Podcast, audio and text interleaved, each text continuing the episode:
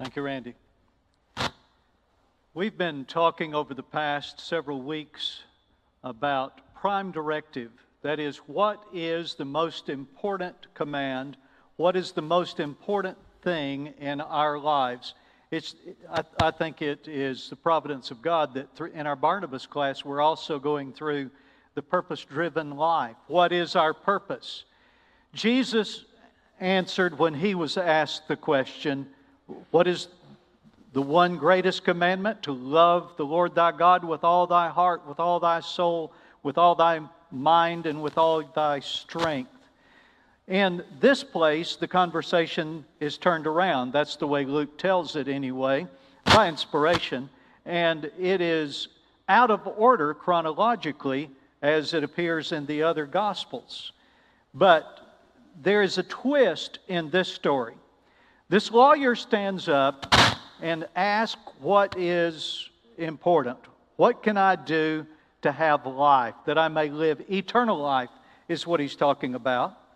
And Jesus, because the law was given to bring us to conviction that we could not be perfect and we could not totally obey the law, asked him, What does the law say? And, and he answered correctly. But I have an idea that when he said to love God and to love your neighbor as yourself, I think, Larry, that he sort of put, said, Check, I've done that. And there, and there was this sense of self satisfaction. But he asked a question, and that question is not re- recorded anywhere else in the Gospels. He said, And who is my neighbor? And guys, I really, Leah, I think he thought, I'll get another check mark because I got that figured out. I know who lives next to me, I know who my friends are, I know who my neighbors are. And I think somewhat pompously he asked, And who is my neighbor? I think that when he got the answer that Jesus gave, I think it shocked him out of his shoes. He was not expecting at all what Jesus had to say. You know, we're told the story then. Jesus answered with a question, but it was a very long question because he told the story and the question became came at the end. And it involved two religious leaders just like this lawyer and Charlotte they failed the test miserably. They failed the test. If they failed the test, the question for us today is will we pass that same test? Do we know who our neighbor is? And do we really know what it's like to love our neighbor as ourselves? How do you do that? How do you love your neighbor as yourself? Well, first of all, we have to quit just trying to justify ourselves. We have to quit trying to make excuses and to come up with an idea that, that yeah, we're taking care of everything we're supposed to do, we're doing it perfectly. We need to quit trying to make excuses and justify ourselves. It says, He, desiring to justify himself, said to Jesus, And who is my neighbor? The natural answer to that question is, Well, everyone. The problem with that is if everyone is your neighbor, you will probably actually respond to the needs of no one. Tom, turn this on.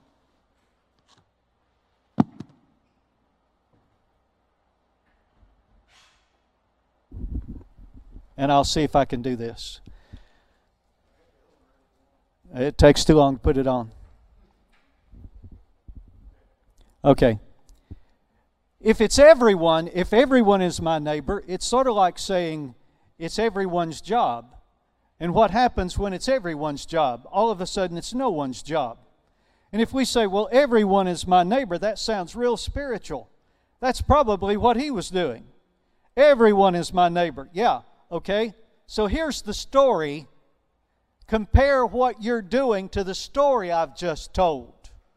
Uh, and how many of us would pass the test of who a real neighbor is? Listen, we need to stop making excuses for not dealing with other people in a loving way. Everyone may be our neighbor, but that also means that someone is my neighbor. Someone is my neighbor. And we need to quit justifying ourselves in, in, by saying, well, I didn't really see, or I didn't know, I didn't know what to do. I just love everyone. Listen, that love that he's talking about in loving your neighbor as yourself is more than just emoting, it's more than just a feeling inside. It is a commitment to actually do something for your neighbor. Not only must we quit trying to justify ourselves and make excuses, we need to open our eyes to genuine needs. Open our eyes and see, recognize genuine needs. Now, I recognize that it's not always, I, I, I understand, it's not, not always easy to recognize genuine needs by false re, from false request. You, you understand that I lived in Africa for a dozen years. Not only did I live in Africa for a dozen years, but I lived and worked. I, I worked in, let me back up. I lived in Nairobi but I worked in the largest slum of all of sub Saharan Africa, where 250,000 people lived in mud and tin shanties in just over one mile, one square mile, one mile radius. You, you can't imagine that without seeing it. And when you see that kind of poverty all the time, you get overwhelmed with the needs and it's sometimes hard to recognize the real need, to recognize what is the genuine need, that is, the need that stands out above everything else. Because everyone has a need. And that's true around us. There are needy people all around us. Who do you help, and how do you recognize the genuine need? Well, in this case, in the story that Jesus told, it was not hard to recognize the genuine need. Says a man was going down from Jerusalem to Jericho and he fell among robbers. Now, we don't know who the man was. Was he a Jew? Was he a Gentile? Was he rich? Was he poor? Was he young? Was he old? He was obviously a man, probably a businessman, probably a small businessman because he was traveling, probably a Jew because he was from go- going from Jerusalem to Jericho, but that's not the point of the story. That's why Jesus did not say. Tom, turn me up or the monitor's up just a little bit. This microphone's different. Um, that's not the point of the story. It's not who he was that was the issue, it was what the people who would come along would do.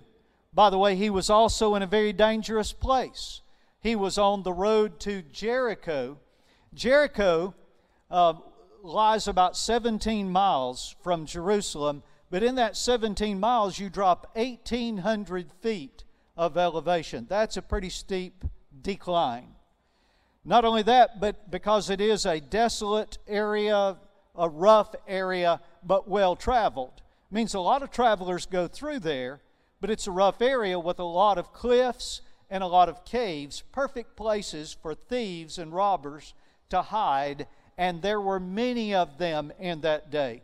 Josephus, the historian, records that when Herod finished building his temple, there were 40,000 laborers that were suddenly out of work, and a good number of them became thieves and highwaymen. So it was not unusual that this man would come on that road and would fall into thieves and be injured. But notice, those robbers stripped him, beat him, and left him half dead. There is no doubt about the need. That is a genuine need. Somebody comes to you, they're looking for money. many times people, my wife says I have a sign on my forehead that says, Ask me for help. And so a lot of times people, you know, will come to me and they're asking for gasoline for their car. I just need to put some gasoline in my car. And I always tell them, Bring your car, I'll put gasoline in it.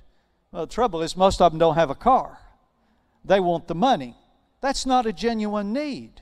I, I don't know what they're going to do with the money. If, if they have a real need, I'll put gasoline in their car. That's not an advertisement for you to ask me for gasoline, by the way. The, the genuine need. He, he was laying there beaten and half dead.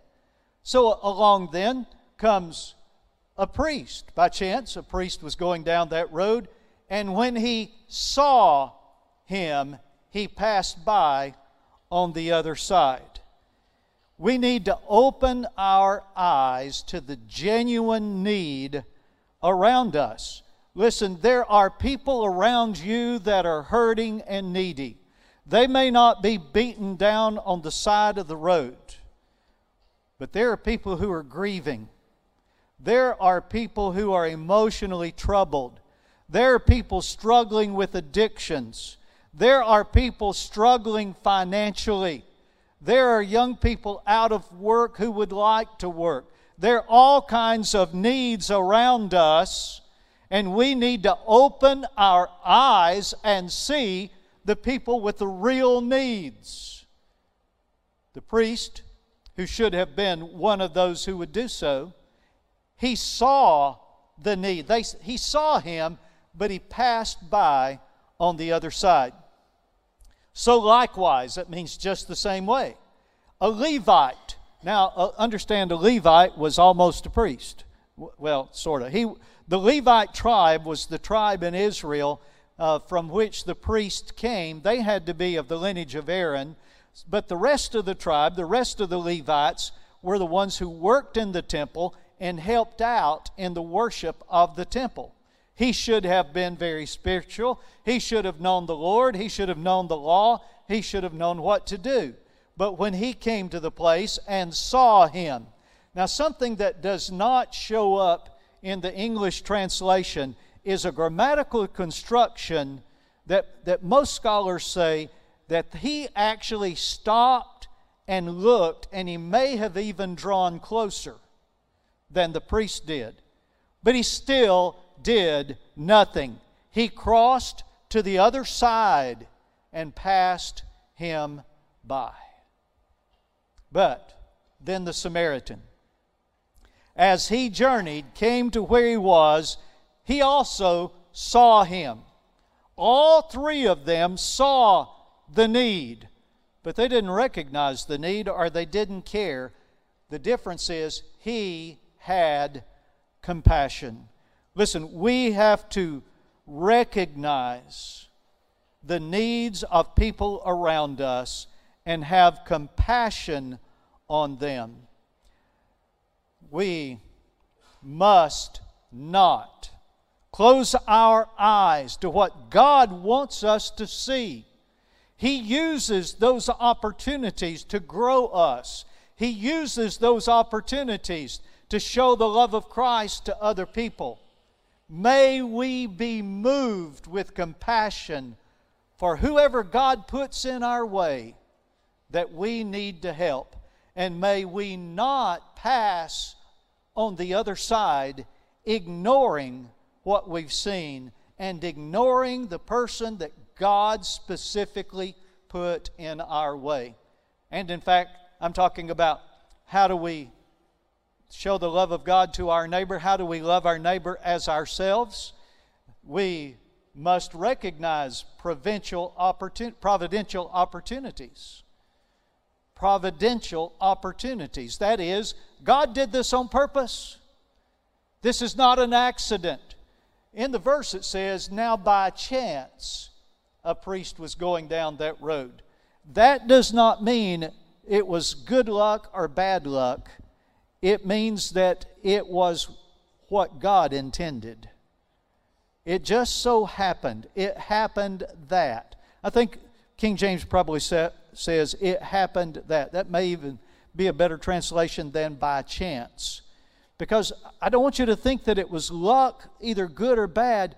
God put the man on the road and put a priest on the road to see the man. But he missed the opportunity that God gave him. The same thing is true of the Levite. The Levite came along, and it says, likewise, same way. God is in this. Likewise, a Levite came along and saw him, but passed by on the other side. How many times, if we would be honest, how many times have we been put in a position and it was an appointment from God? And we've passed by. Somebody we could have helped, somebody we could have counseled, somebody we could have encouraged, somebody we could have fed. I, have made a rule, and I've, I've said that around here because we have pantry day, Wendy, and we're, we're giving out we're giving out food.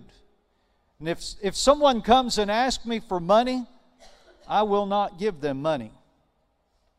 But somebody comes to me and says, I'm hungry, I'm going to feed them. That, that's different. How many times have we shied away, looked away, been afraid, and instead of saying, you know, we've said, well, I don't have time. You know, there was a time in Kenya, we were driving to a new church on the other side of town, and we were going through an area of town I was not familiar with. We got into a bit of traffic. Traffic was backed up and going slow, and I soon found out why. There was a dead body lying on the side of the road. Now, that probably would shock you as an American, but unfortunately in Kenya we saw that all the time. That was not unusual for there to be a dead body lying on the side of the road. And what had happened, we could see very clearly. He was the driver or the, or the puller, he was the motor of an mkokoteni, which is a giant hand cart. Uh, it's like an ox cart, but it's pulled by a man instead of an ox. And he, it was obvious because the thing was knocked sideways in the road. He had been hit by a car. He was laying there in a puddle of blood, motionless. And I said, He's dead. Everybody was just going around him, driving by. And we crawled by because of the traffic and because of the huge crowd that was standing there, standing back actually away from him and away from the traffic. And as we drove by, Brenda said, He moved. I said, What? I said, Lynn. Uh, Brenda said, Lynn, he moved. And I said, No, Brenda, he's dead. I saw him. He's dead. No, Lynn, he moved. Stop. So I stopped the car. When Brenda says stop, you stop the car. And I got out of the car. Now, that doesn't mean a thing to you, but you need to understand that in Kenya, when something like that happens and there is somebody injured or dying or dead, the rule is you do not stop because it might be presumed that you're the one that hit them. Especially if you're a foreigner, you become the, the prime suspect. And in Kenya, they deliver mob justice. That means if you hit somebody and they can get their hands on you, they will beat you, probably to death, on the spot. And so the embassy tells every one of their employees you never stop for an accident. Go to a police station, but you never stop for an accident. You probably will be killed. I just stopped the car. I just got out of the car. I walked around to the man, and everybody is standing back from him. I'm not really sure why. But when I stepped up to him and I spoke to the crowd in Swahili and asked them, What happened? Who is this? Why is no one helping him? what's going on? They crowded around me. And I got down and began to try to find out what's wrong with him, examine him as best I can there on the street in a puddle of blood. By the way, I should mention to you who would understand this this was at the height of the AIDS epidemic in Africa. And you're not, I'm not supposed to be touching a bloody person. But I'm, I'm down there examining him, and so I ask, Where's the nearest hospital? They began to try to give me directions and tell me where. I started, I, I told Tim, my son, who was like this then, open the back door of the trooper. By the way, that means, Aaron, I just invited my son out of the safety of the car into the middle of this crowd. And he's opening the back door. I'm trying to pick the guy up, and a couple of guys shoved me out of the way and, and grabbed the man and put him in the back of my Isuzu Trooper. And we took him to the hospital. By the way, just so you understand the rule that I'm talking about, you don't stop in what's presumed while I was inside, taking the man inside, Brenda and Tim were still sitting in the car, and a couple of guys came around, walked around the car three times, looking at the car, looking to see where the dent was because it was presumed we had hit him. Brenda explained to them, again in Swahili, no, we picked him up on the side of the road and brought him to the hospital. They said, Good Samaritan. Now, we were late to church. I put myself and my son in danger, but probably saved a man's life.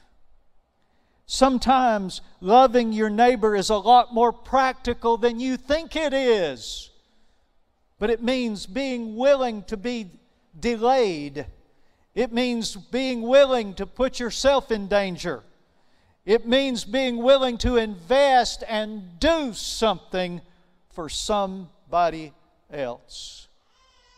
May we recognize appointments from God when He puts us on a path with someone with a genuine need. If we don't recognize that appointment and do what God wants us to do, we will never truly love our neighbor. The other thing then is we must willingly offer sacrificial service. We must willingly offer sacrificial service. You know, says, as a Samaritan, as he journeyed, came where he was, and when he saw him, he had compassion. I've already said to you, remember, that doesn't mean just emote. That doesn't mean just saying, oh, this poor guy. It means do something. For goodness sake, do something. And, and this Samaritan becomes an example to us. He gives us six practical examples of sacrificial service. First of all, it says, He went to him. He went to him. I had to get out of the car. You see, I couldn't I could be no help to the guy who's beat down on the street, hit by a car, knocked unconscious, laying there bleeding. I could be no help to him if I was not willing to get out of the car and go up to him. Too often, when we see somebody with a real need, a genuine need, we don't want to approach them. We don't want to be involved. We don't want to get messy. We don't want to be delayed. He went up to him. Then it says, He poured oil and wine on his wounds. Now, by the way, I know that I skipped over um, a, a phrase here, but I'm following this grammatically, and Roger, grammatically, this participial phrase comes before this. And so the next thing he did, he poured oil and wine on his wounds. You say, what in the world is that all about? Well, in that day, most of the medication they had was not something that you swallowed, it's something that they put on you. They poured on you. In fact, the oil was for comfort, it, and it would help with the pain of the injury. The wine, with its alcoholic content would, would cleanse the, the wounds. So you wash out the wounds, you pour wine on them for comfort. He did what he could with what he had. Too often we say, Well, I can't help because I don't know what to do. Do what you know to do. You say, Well, I, I'm not a doctor. I don't do what you can with what you've got. Sometimes, listen, expand your mind to the meaning of a real need. There are people around you that are grieving that, and that are hurting. And you can comfort them because you have grieved and you have been hurt. You can encourage them. You can help them. Then it says, He bound up his wounds. So the pouring on of the oil and the wine is comfort and cleansing. The binding of the wounds re- refers to uh, reparative, that is, trying to repair the damage to make it good again or fixing it so that it can be healed. It is a healing step. Somebody needs to step into the lives of a multitude of people around us with comfort and with cleansing and with reparation and with healing. But do something. By the way, I said if somebody's hungry, for, the goodness, for goodness sake, feed them. If they're standing in rags, even if you go to Goodwill and get something, clothe them. Listen, love is a practical commitment.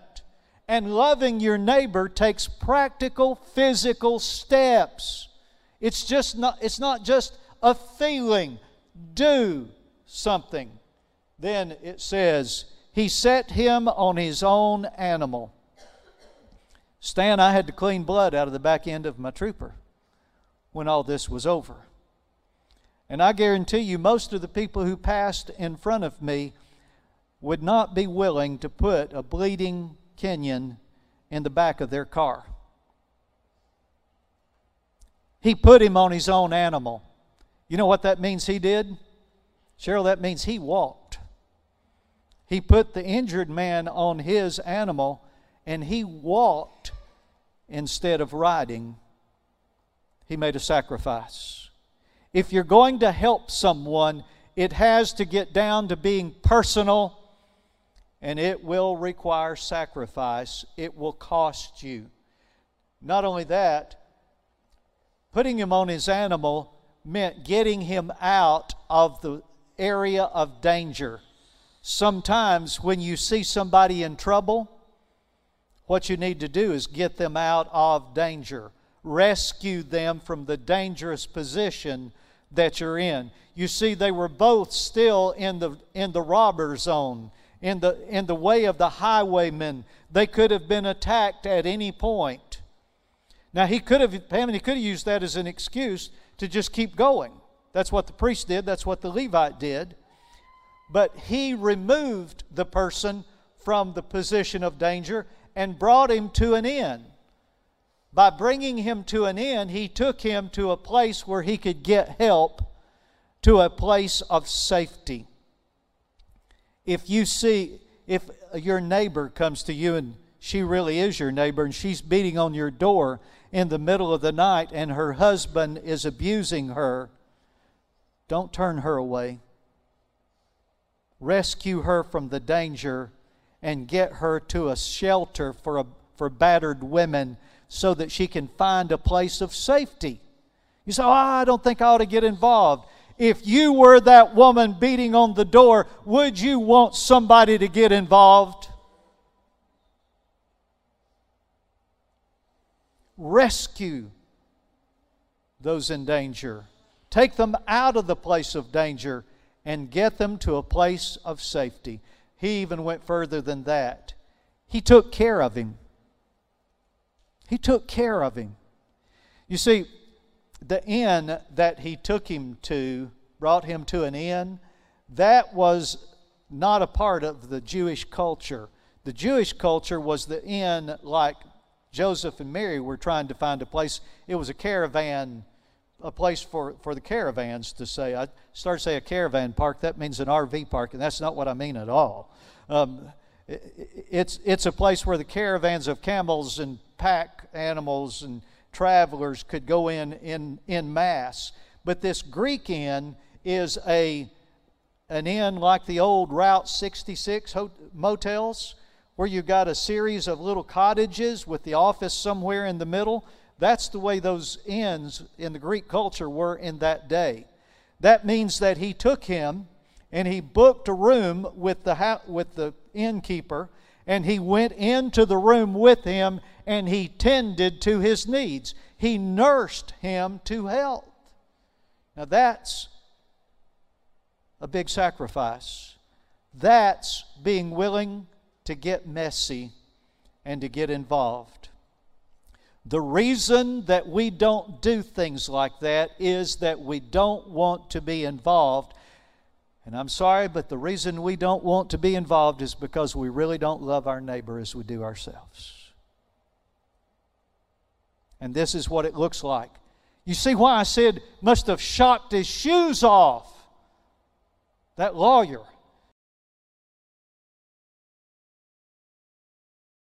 Can't imagine when you see a genuine need. Don't pass by. Do something.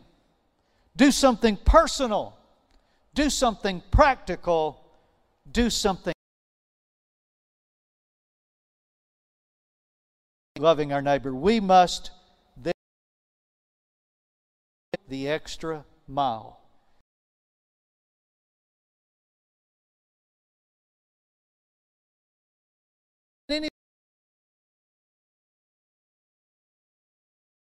Because he says, and the next day, you get that right? He stayed overnight, stayed until the next day taking care of this, this guy. He took out two denarii and gave them to the innkeeper, saying, Take care of him, and whatever more you spend, I will repay you when I come back. You see, he went the extra mile. He did not adopt him for the rest of his life. We're not talking about putting him on salary.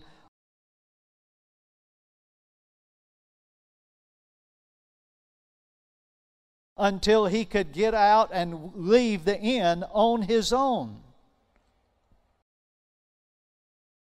Us than we're usually willing to do. He expects us to go the extra mile. And that extra mile may be the most expensive to us, but it will always be where grace shines the brightest. Where grace shines the brightest. So Jesus asked the question Which of these three do you think proved to be a neighbor to the man who fell among the robbers? He said, The one who showed him mercy. I want you to notice something he did not say the Samaritan. You know why? Because Jews hated Samaritans. They were the evil, the despised race. And this Jewish lawyer could not make him say the Samaritan was the one. See, he would have identified, he, he would rather the priest did that. He would rather be able to say the Levite. And he couldn't make himself say the Samaritan. To our shame, there are many who put us to shame when it comes to taking care of our neighbor, loving them as they love themselves. But the command is the same for us as it was for the lawyer on that day go and do likewise show the love of Jesus Christ. Show that you love your neighbor as yourself by recognizing the need. That need. And so I say to you, you want to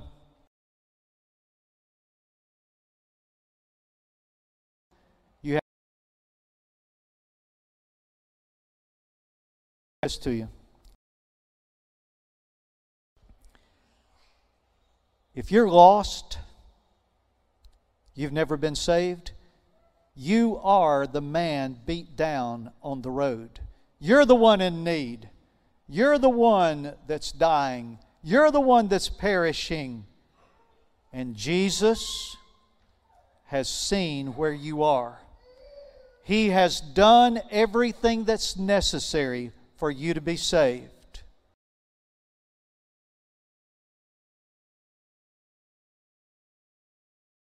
Samaritan.